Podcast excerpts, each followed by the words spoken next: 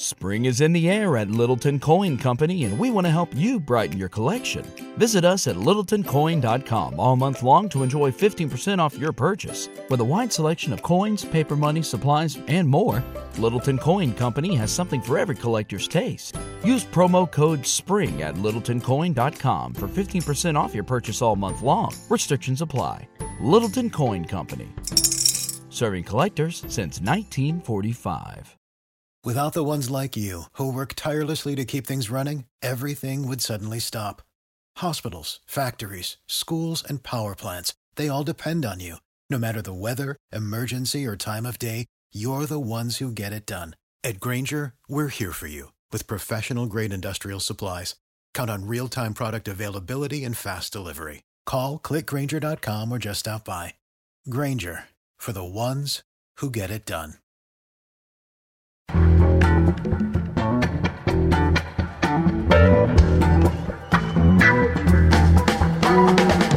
This is Start Making Sense, the weekly podcast of The Nation magazine, and I'm Jon Wiener. Now it's time to talk about Trump's campaign against immigrants with temporary protected status, TPS. Half a million people from Haiti, El Salvador, Honduras, Nicaragua, Sudan, and Nepal have been allowed to live and work here because of catastrophically dangerous conditions in their home countries. Now Trump is trying to deport them. Sasha Abramsky has been reporting on residents with TPS. He writes regularly for The Nation, The American Prospect, and The Atlantic, and he's the author of several books, including The American Way of Poverty, and most recently, Jumping at Shadows The Triumph of Fear and the End of the American Dream. Sasha, welcome back. Jon, thanks for having me on again. Tell us about the purpose of the Temporary Protected Status Program, why it was created in the first place. So, this is a post Cold War program. It, it, it, was created under the first Bush presidency. And it was when there were a lot of people who were fleeing really bad situations, military situations, economic collapse, environmental collapse in a certain number of countries, some in Central America, plus Haiti, plus Sudan, plus a couple other places. And it was essentially recognizing a messy reality. And the messy reality was there were an awful lot of people who had left and entered the United States either illegally or they'd come in as visitors and then overstayed their visas because they had nowhere to go back home. And the TPS program was designed to, in some ways, regulate them. So if they had not committed any crimes when they were here, what they would do is they would apply for temporary protected status. It cost just under $500 and it was renewable every 18 months. And they were given a work permit. They were allowed to live here without being in the shadows. They were allowed to get a driver's license and so on. And these programs have been renewed pretty much like clockwork every 18 months, both by Republicans and by Democrats.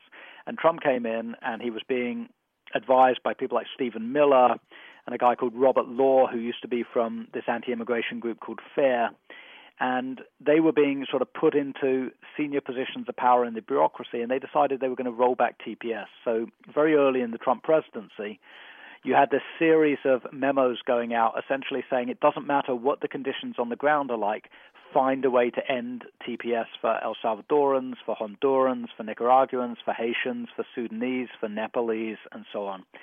And we're not talking about small numbers here, we're talking about half a million people. And we're talking about people who've been here working and living in the open for 20 years, and many of them have married in the interim, and many of them have U.S. citizen children. And so essentially, Trump went into the business of de facto orphaning hundreds of thousands of children because he said, all right, we're going to roll back the protected status and deport the parents, and the kids will be left behind in the United States as U.S. citizens. And to me, there's nothing more immoral than that. This, this is a deliberate family wrecking policy. I just want to talk for another minute about exactly the toll here. You say there's half a million people who've been staying in the United States, in many cases for decades, from Central America, El Salvador, Honduras, Nicaragua, also Haiti, also Sudan, also Nepal. And how many of them does Trump want to send back? All of them. The the Department of Homeland Security and the other agencies responsible have now recommended terminating it for pretty much every country impacted. And you're talking about El Salvador alone. nearly 200,000 people. You're talking about over 100,000 Hondurans. You're talking about 50,000 Haitians. And they're clustered. They're not all over the country. These are disproportionately in California, in Florida, I believe in Texas and New York, and a few other mm-hmm. states. You know, if you're a Californian, it's almost certain you know somebody under TPS yeah. because there's so many people here. And you certainly, if you have some, if you have kids in public school, almost certainly your kids are going to school with children of TPS holders, and those kids stand to lose their parents because of a deliberate government policy. I know that Trump ran into opposition, first of all, when he proposed this from within the State Department. Uh, tell us briefly about that. Yeah, there were a whole bunch of lawsuits. When they started rolling back TPS, um, the ACLU, the National Temporary Protected Status Alliance, um, and several private law firms filed suit. And in the discovery process, they found a whole bunch of documents that essentially showed that the State Department was recommending one thing, namely the continuation of TPS for countries like El Salvador and Sudan because conditions on the ground were still so dangerous. And then these political appointees like Robert Law, who had been moved to the US um, CIS, were recommending the exact opposite conclusion. So they were looking at all these findings, and all these findings said conditions are dangerous, we should renew TPS. And then they'd write a memo saying, well, that doesn't sit well because what we really want to do is find a rationale for ending TPS. And so when all of those documents went into discovery, Edward Chen, a judge in California, ended up ruling that they couldn't go ahead and do this, that there was just the process itself had been so corrupted it clearly stood contrary to the letter of the acts that were responsible for creating TPS. And so he put a hold on it. And so at the moment, like so many other immigration policies under Trump, whether it's asylum seekers or refugee admissions or whatever it might be, it's tied up in the courts. And so there is some kind of reprieve for these men and women and children because until this has gone through the court system, there will be no deportations Of course, the longer term solution is Congress needs to pass a bill that legislates protections for TPS holders. And there are a lot of congressmen and a lot of congresswomen working on this at the moment.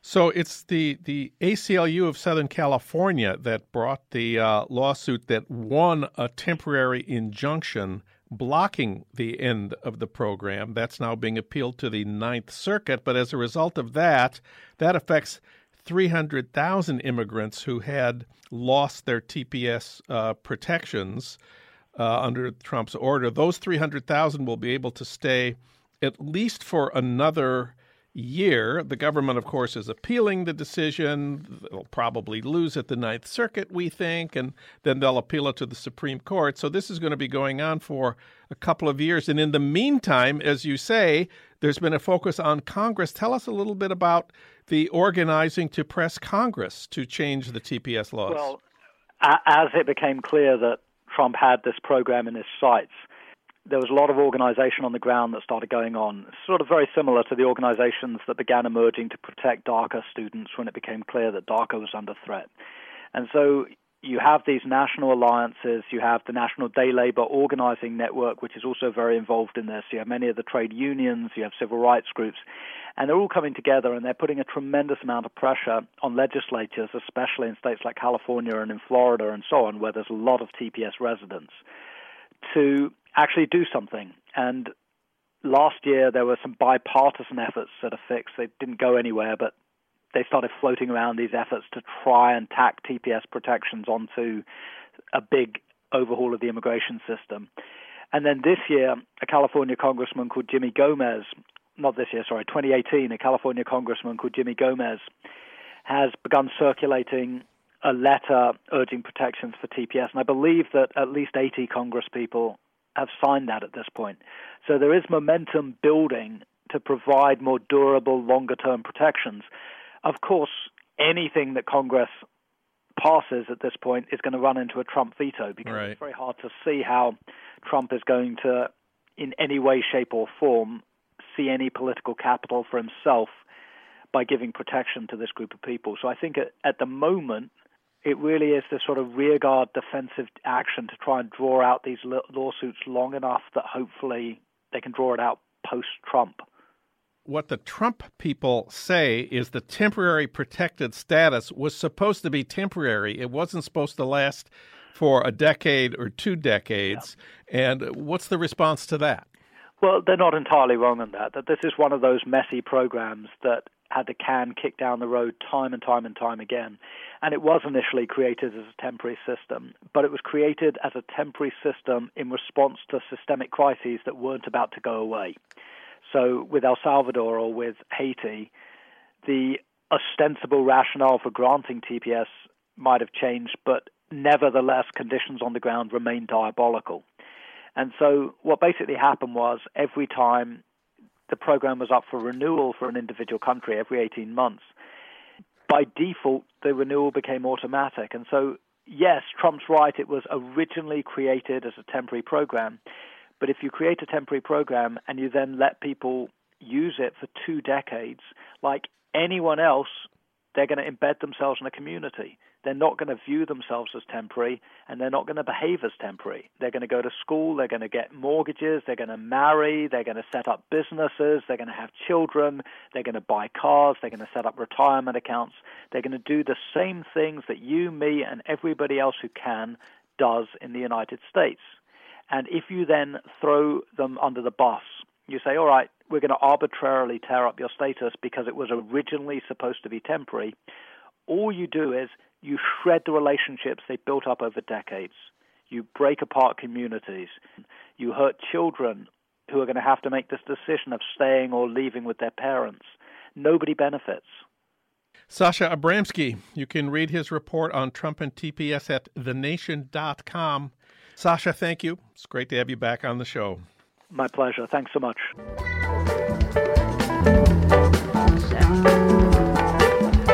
You've been listening to Start Making Sense, the weekly podcast of The Nation magazine. You can hear more interviews like this one at thenation.com, and you can subscribe to Start Making Sense at iTunes Podcasts, Pocket Casts, Stitcher, or wherever you get your podcasts. I'm Jon Wiener. Thanks for listening.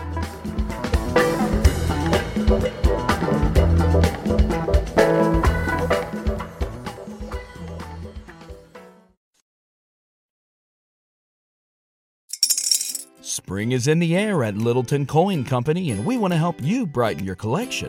Visit us at littletoncoin.com all month long to enjoy 15% off your purchase. With a wide selection of coins, paper money, supplies, and more, Littleton Coin Company has something for every collector's taste. Use promo code SPRING at littletoncoin.com for 15% off your purchase all month long. Restrictions apply. Littleton Coin Company. Serving collectors since 1945. For the ones who work hard to ensure their crew can always go the extra mile, and the ones who get in early so everyone can go home on time, there's Grainger, offering professional grade supplies backed by product experts so you can quickly and easily find what you need. Plus, you can count on access to a committed team ready to go the extra mile for you. Call, clickgrainger.com, or just stop by. Grainger, for the ones who get it done.